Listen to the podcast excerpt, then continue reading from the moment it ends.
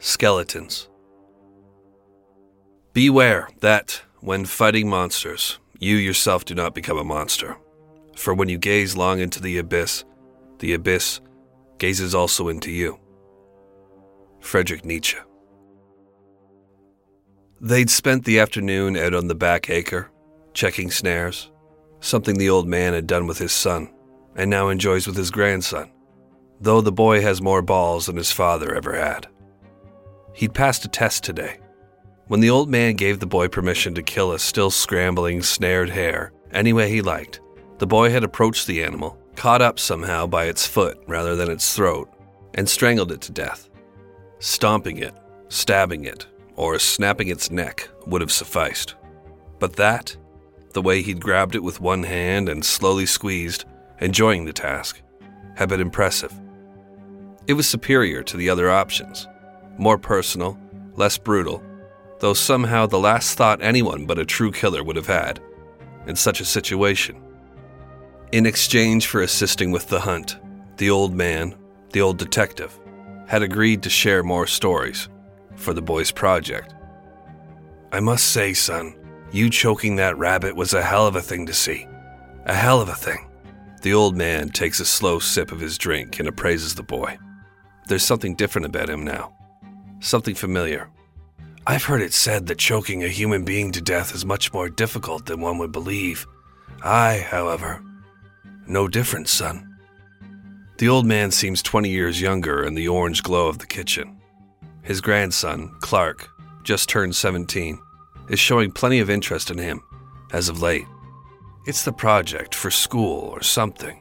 The boy's writing a paper for what he's calling a podcast. He wants to hear crime stories from the detective days, the really bad stuff. So they've been playing apt pupil for about a month now. They have a bond, it seems. And after the hunt in the back acre today, the old man is now convinced he knows the stuff that holds them together. The ice in his scotch shifts as he deftly turns his glass clockwise, then counterwise like a combination lock, before bringing it to his lips.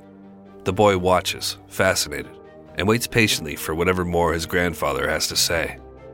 "Like an angel crying on my tongue, that? Would you like a glass, son?" The boy shakes his head no, and the old man smiles, revealing his near-perfect, God-given teeth. "That's good, boy. You'll have plenty of time for such distractions later. For now, the priority is your health. Longevity is stored in these younger years. The best you could do is avoid vices and limit worry until there's something to worry about." His wife, Pearl, had passed last winter at the age of seventy. She'd been a lifelong worrier. He'd warned her that stress burns the tip of a lifespan like a slow draw of a cigarette. Natural causes, they'd said, but the old man had seen nothing natural about it. A heart attack while washing the dishes.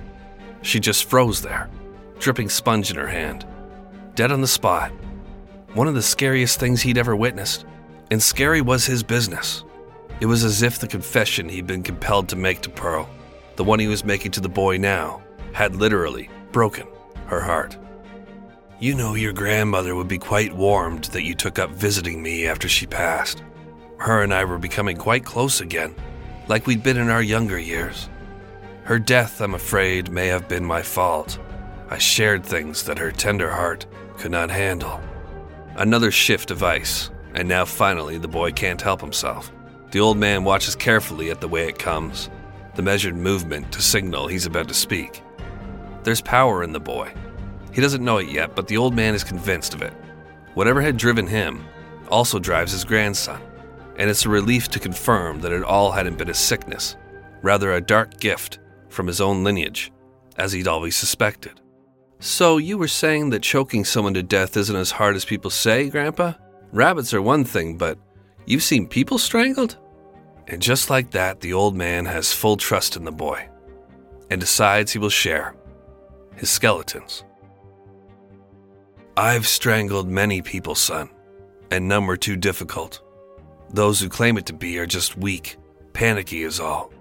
That's how they ended up caught and sharing their story from a cell rather than a kitchen table in their home with a dear loved one."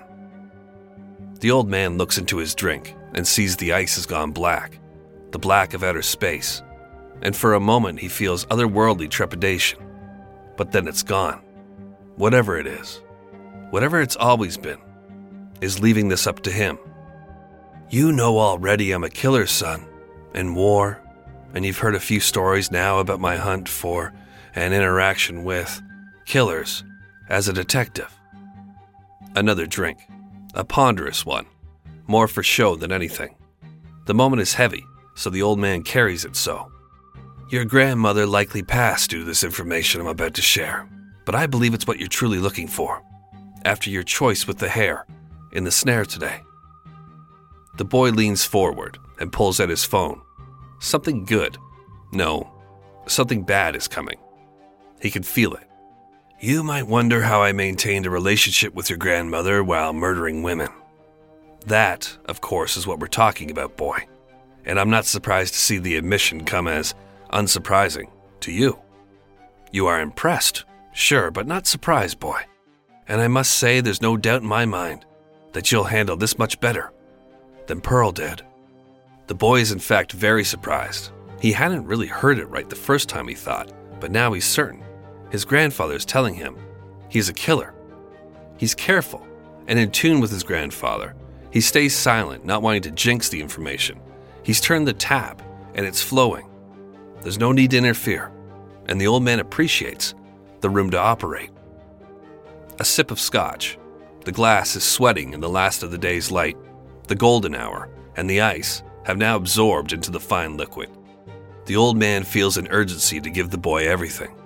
The moment is right.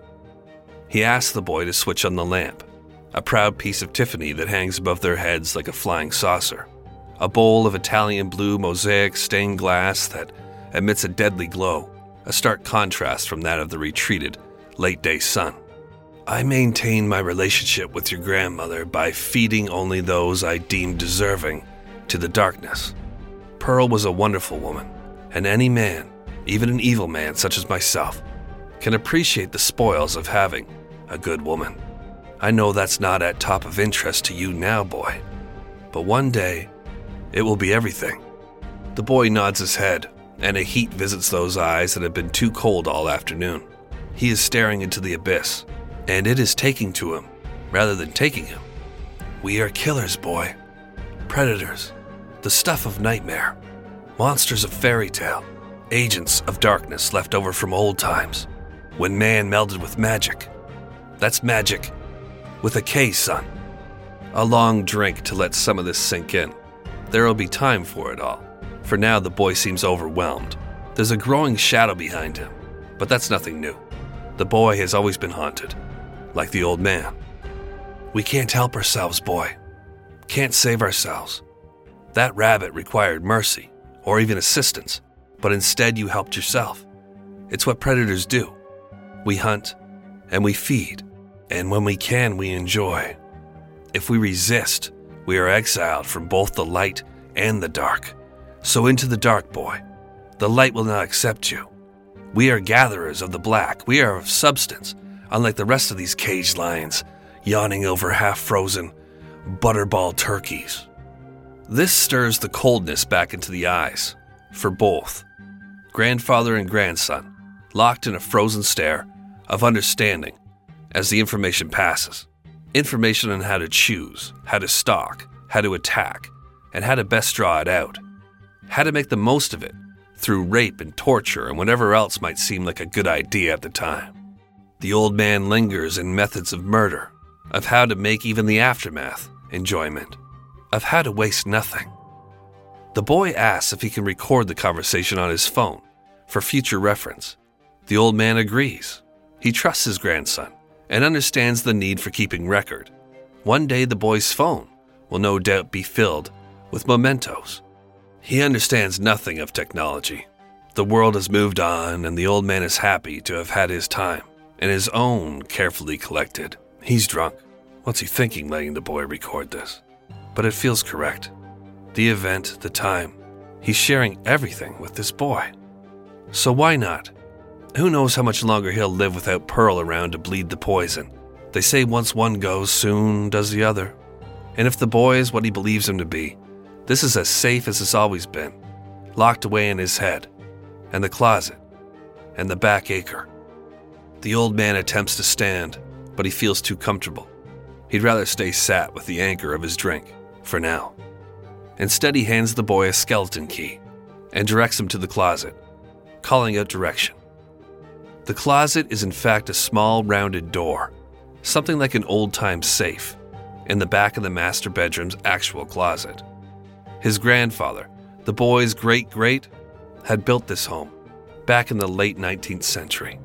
And though he never met him, and his own father refused to speak of him, there'd been a connection. That dark shadow behind the boy had been his own, in this home, for so long, that it had attached to young Clark this evening was a harbinger of the end. An end the old man was eager now to meet. But first, the boy returns with the old shoebox. The word Clark's is on the side. Same as his name, same as the boy's name, the third. The second would never have been able to handle the box, let alone the back acre. Perhaps murder skips generations, charges back up, the old man thinks. The boy opens the lid and slowly pulls out the photographs. These are photos of victims, not crime scene photos like he'd shown the boy already from past cases. No, these are different. These are before, during, and after photos of his own crimes. Long cold cases, some he'd investigated himself and solved by way of planting a memento or two. But that's all ancient history. Right now, in this wonderful now, the boy is quivering in his chair as he slowly rifles through the old Polaroids. The old man sits back to enjoy, knowing he has one more gift for his grandson this marvelous summer's evening. The boy, Clark, is recording everything in the shoebox onto his phone, greedily. This isn't right. There should be more reverence and discretion, and the old man works to resist asking if the boy will keep this all to himself. Of course he will. To ask such a question would be insult to both of them in this incredible moment. But he must. I trust this recording of yours will be safe kept. But the boy is too fixated, now rifling through the old jewelry and identification. Or at least he appears fixated. As his grandfather pours himself another scotch, Clark works to covertly get the live stream going on his phone. This is tremendous, unreal content. This is going to blow his channel up. As he begins sending out the horrific images from the shoebox to his following of three thousand, a large part of Clark is buzzing with excitement, while a dim, dull pulse of guilt struggles to make its way through all the noise. This is how it's always been for who his grandfather thinks of as the boy. Rosetta Stone, everybody. You know, for a long time, I've been wanting to go to Japan, but the thing holding me back is that I'm intimidated by the language. And that's why I've been going pretty hard at the Rosetta Stone service. I want to be able to take my girl to Japan, a place that she's always wanted to go, and suddenly just start speaking fluent Japanese at the restaurant. That's my goal. Rosetta Stone is the most trusted language learning program available on a desktop or as an app, and it truly immerses you in the language you want to learn. It's been a trusted expert for thirty years with millions of users, twenty-five languages offered. It's fast language acquisition. Rosetta Stone immerses you in a bunch of ways. Uh, there's an intuitive process where you pick up the language naturally, first with words, then phrases, then sentences. They have the speech recognition feature. Built-in true accent gives you feedback on your pronunciation. Uh, it's like having a personal trainer for your accent. It's convenient, and it's an amazing value, especially with this offer here. Don't put off learning that language. There's no better time than right now to get started. For a very limited time, Dark Topic listeners can get Rosetta Stone's lifetime membership for fifty percent off.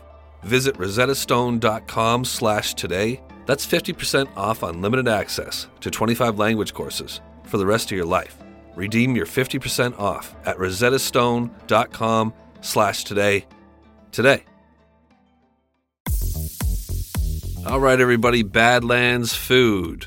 I've been thinking about getting a dog. With my little family, we're about to introduce a dog, I believe, at some point here. And I have an interest in how we're going to be treating said dog. And it occurs to me, you know, that many dogs suffer from health issues. And with Badlands Food, actress Katherine Heigl, who's helped save over sixteen thousand dogs through her foundation, says she's seeing more issues with dogs' joints, odors, and health than ever before. And after doing a ton of research, she feels there's one place we can look to improve any dog's health. She's looking at their food.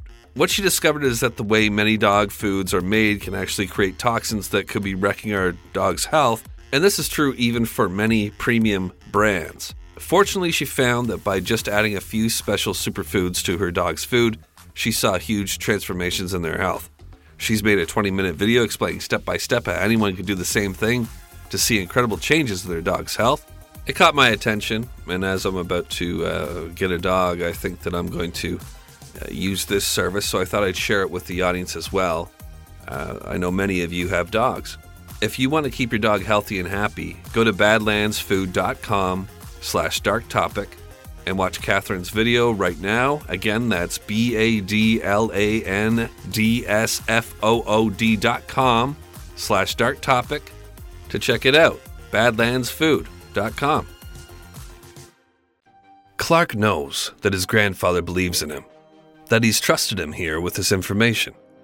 He also knows that his grandfather thinks he knows Clark's nature. But this isn't Dexter, apt people. This is real life. And though it's now obvious his grandfather is some kind of demon in human form who'd spent his entire life fooling people into thinking he was this great detective while truly being a prolific serial killer, and though Clark can relate to that on some level, having felt like he'd been wearing a people-pleasing mask to hide the conniving, self-serving destructor beneath it for the entirety of his own life, that dull pulse of guilt can't make its way through the party of excitement. Though the more his grandfather shows absolute trust in him, the pulse begins to make its way through, like shoving partygoers aside at a rave. There is a bond, and it is being broken. And wherever this bond comes from, the dark matter of which it's made will not allow this. Would you like some ice for your drink, Grandpa? Ah, the boy is with him after all. That would be dear of you, son. The old man relaxes again. The boy is just a boy, after all.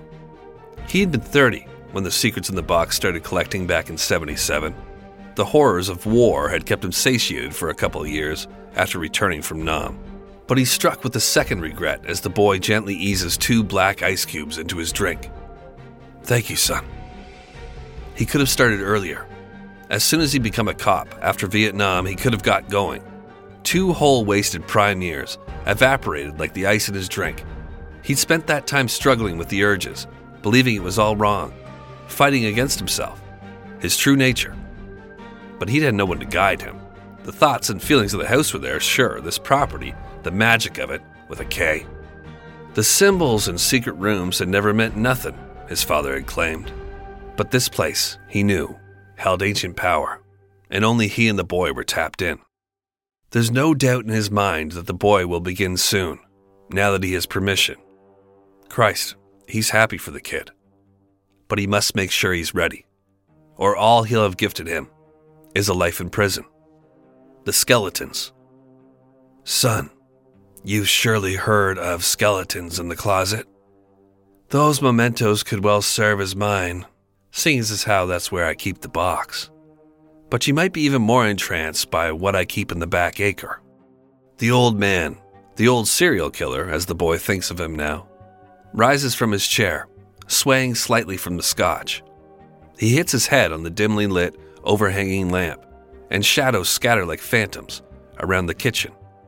The boy follows the old man, live streaming the whole event to his social media under the title, My Grandfather, the Serial Killer? He can see that the chat is on fire. This is going to be huge for the show. But a blackness is filling him now, eating away the joy, making him sick. It's guilt, something Clark has never truly experienced until now. The breaking of the bond is a shattered test tube, emitting noxious gas in the pit of his soul. Ahead, the old man will be seen by the world, training a flashlight into the woods behind the farmhouse. With a complete trust, he is speaking only to a fellow homicidal psychopath, his grandson, his heir. In truth, Clark is more sociopath though clearly afflicted by an all-consuming darkness that to protect men like the old man. A force like that of Christ and his light, but anti. It is all darkness for the boy as he follows. The live stream has taken on a life of its own, and it's clear that the old man, tottering ahead with his flashlight into the blackness of the backacre, is doomed by this stream. Everybody will soon know. But Clark now feels doomed as well. The boy struggles to shake the supernatural ugliness permeating through him. He tries to focus on the content, on this live stream still going strong despite the heavy brush of the backacre. My grandfather, the serial killer. That will be the name. Originally, it was to be my grandfather, the homicide detective. But as the old man bends down to twist at what looks like an oversized combination lock on an oversized underground gym locker, everything changes. When the fallout shelter's trap door swings open, pine boughs tumbling away from their duty as disguise. The podcast, the YouTube channel, the book, names itself. Skeletons. They climb down into a fallout shelter full of skeletons, propped up in different positions, articulated to appear animated, yet frozenly so. All wearing old, tattered, stained clothing, they are the girls from the photos. Two, dressed in matching outfits, sit on a couch playing checkers. Pocahontas-like grim reapers, leather and feathers. The seventies want their style back, and they're teenagers. The twins, boy. My first, you like? The squaw girls, I called them. They weren't Indians, though. I picked them up on Halloween. They were white. Sometimes I think of them as the squawk girls, rather than squaw for all the screaming that they did. There are others the boy recognizes by their clothing in chairs around the room. One is secured by a coat rack, fur coat half off a bare bony shoulder, as if having just arrived, three decades or so ago. Some simply lay on the floor, skulls propped up with pillows. These ones, maybe not so important, bags of bones rather than the stiff wired mannequins that make up the life of the party. All are dressed in clothing from different decades.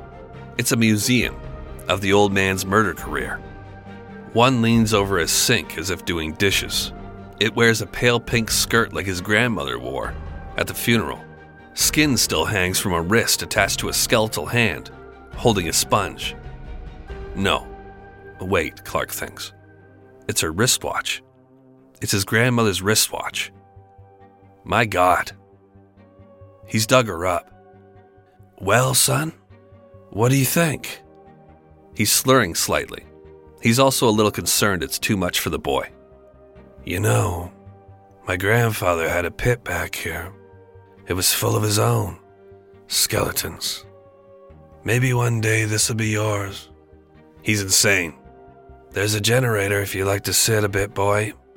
I have some incredible scotch down here. It's a special occasion. No one's ever met my ladies before. This is... Wow, this is unbelievable, Grandpa. The two stand and behold, surrounded by the old man's skeletons. He introduces the boy to each, using the flashlight, forgetting a few on the floor. There is a closet with what he thinks are five girls he never got around to. Their bones have been cleaned and treated. They wait in tubs to be brought back to life. There are countless dead and garbage bags from the excavation that brought up his great-great-grandfather's dead. Apparently, something, a shadow in the house, had told the old man long ago where to find them. Magic Boy, with a K. In all, there are a dozen skeletons of the old man's down here, including his wife Pearl. Truth be told, he'd been hot and cold about the project. That's why it seemed so haphazard. Drinking a lot after retiring from the force, this was one of those projects men start and never finish, you know what I mean? You know. Pearl probably shouldn't even be down here, boy, but she brings a little light to the place, don't you think, boy? A little light. Clark looks at the light of his phone and sees the chat flying by. He's capturing all of this, and it's broadcasting. Holy shit. The old man suggests again that they stay a while. He'll turn on the Jenny. His flashlight moves crazily around the room. A buried shipping container with a trapdoor and a ladder. the skeletons, seemed to dance in the bobbing flashlight. And now police cars bounding into the back acre washed the scene in a warble of red and blue with their silent sirens. The old man freezes at the intrusion and the unmistakable sound of engines approaching. He sobers, instantly. An incredible transformation the skeletons could speak to. "What the fuck have you done, boy?" The old man looks young again as he rushes to the ladder and pulls the trapdoor closed above, locking it from the inside. It's a simple security system, the heavy combination lock moving from outside to inside when the old man visits his skeletons. Clark looks back to his phone and his father messages, "Get out," just as the live stream loses connection. "Son, how are there police out there? What have you done?"